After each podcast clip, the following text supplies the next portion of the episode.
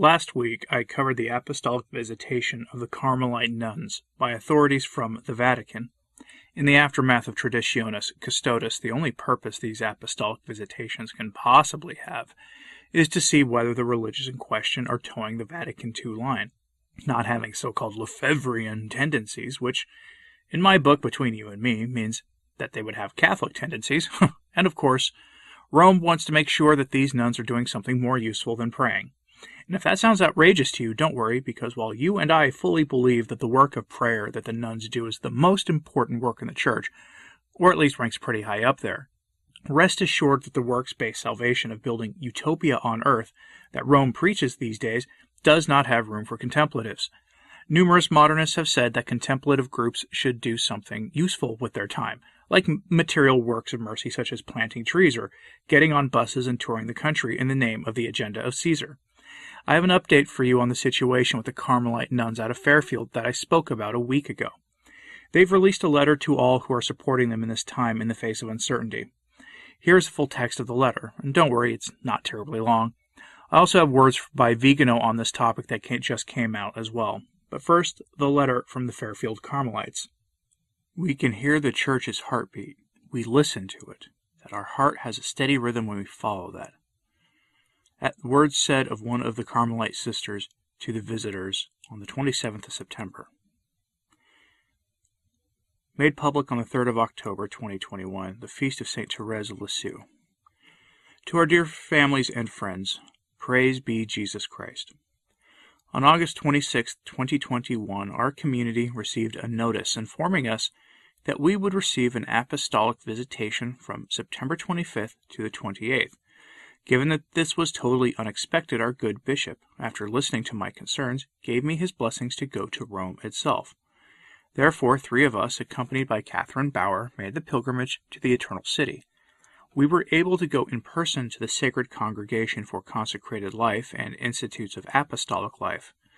In this meeting, we sought clarification of the true reason for the visitation of our community. While in Rome, I also took the opportunity to write a letter to our Holy Father, Pope Francis, expressing our desire to continue to live our constitutions of 1990. That is, the 1581 constitutions written by our Holy Mother, St. Teresa. We were able at the same time to meet various trustworthy persons, to tell our story, to listen to their counsel, and gain their support. During this trip, our Lord granted us many graces assuring us through the designs of his providence that he watches over and protects those he has called to belong to him. It is our honor and privilege to walk in his footsteps, at his side, in the uncertainty of the dark night of the soul that is the path of those called to live by faith in this vale of tears. In St. Peter's Basilica, we knelt before the larger than life marble statue of our Holy Mother, St. Teresa of Jesus. At that moment the sun was shining fully on her strong but maternal figure. We remembered that she, too, had to struggle to remain faithful to the call to a radical living of the contemplative enclosed life. A few steps away was the tomb of St. John Paul II. With tears we begged him again to protect from heaven our way of life, as he had done on earth in 1990 when he reaffirmed the original constitutions of our Holy Mother, St. Teresa. We felt so little as we walked in the ancient city, so little, but so loved and protected, as many friends, old and new, guided us, helped us, translated for us, and provided for us. We would like to thank all those who financed the trip, who showed us hospitality, who listened to us, introduced us to their friends, and who gave us their enlightening advice and heartfelt support, and especially for their good prayers. It was good to see for ourselves that Holy Mother Church is loved and served by such faith filled people. We could not have made it through the visitation without them, nor would that, that have been possible without our caretakers, friends, and families.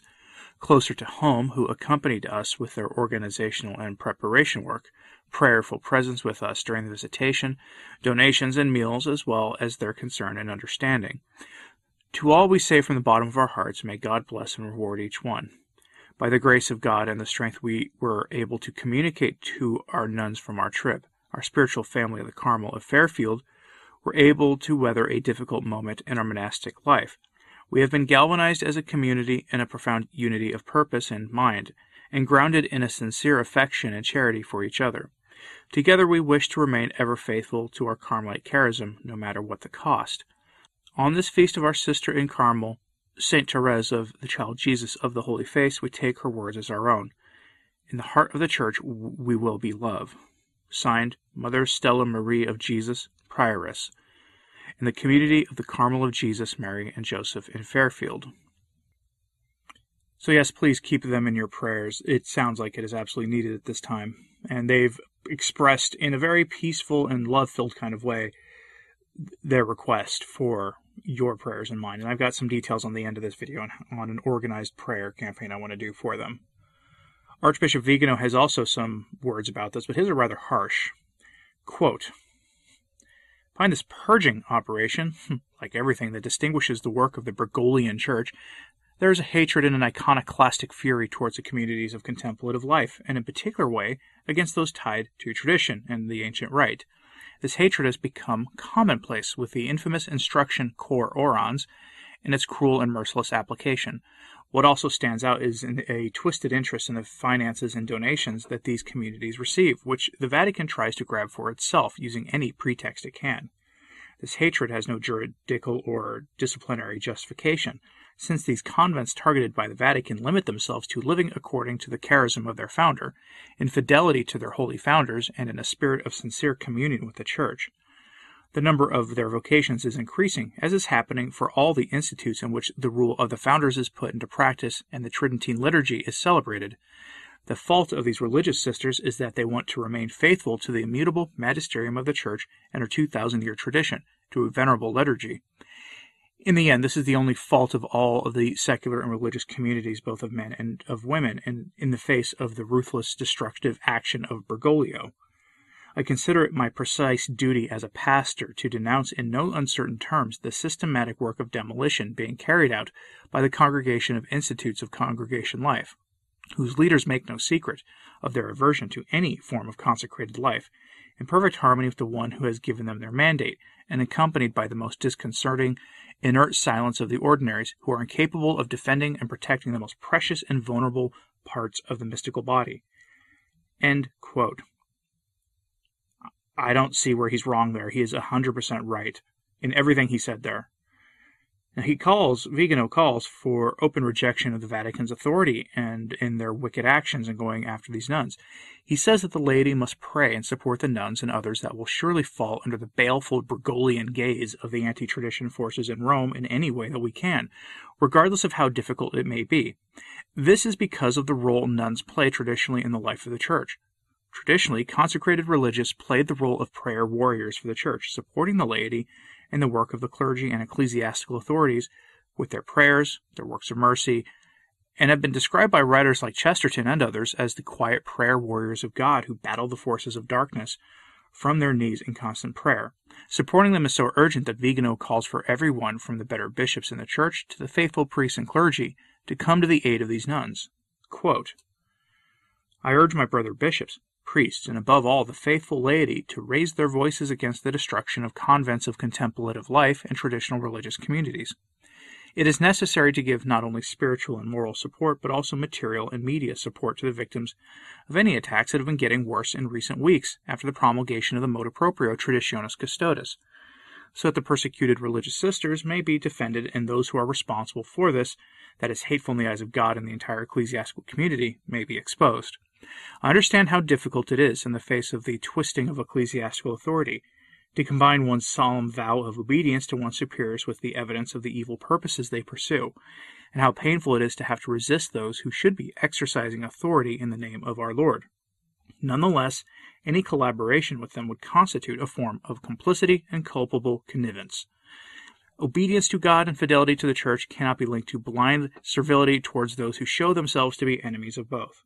We must obey God rather than men, according to the words of St. Peter. See Acts chapter 5 verses 29. And this applies to religious as well as to secular clergy, whose silence in the face of the dissolution of the ecclesial body cannot last any longer.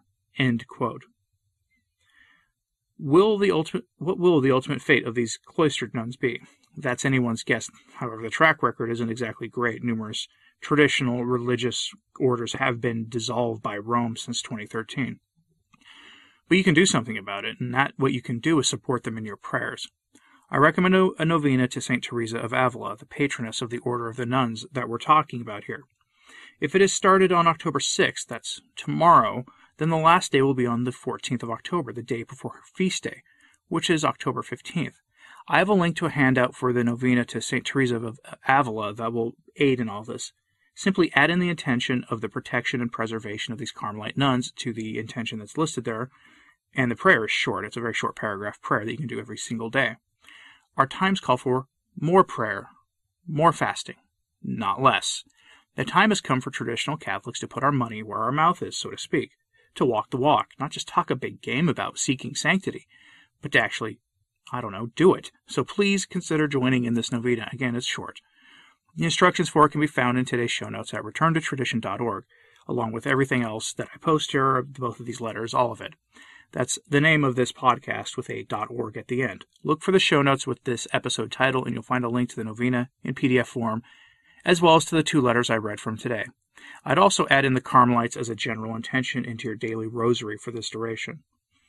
So, what did you think of this? The nuns are clearly asking for prayers and thanking people for the support they've received, and Vigano is asking for prayers for them as well, as well as physical support for the nuns and actual, real action to protect them. My suspicion is that we're headed into a time when religious like this will be faced with the daunting question of being obedient to evil orders or going independent, at least for a while. I pray that I'm wrong, that these apostolic visitations will turn out to be a whole lot of nothing. But what do you think? Let me know in the comments, please, and like and subscribe if you haven't. It really does help. As always, pray for the church. I'm Anthony Stine. Ave Maria.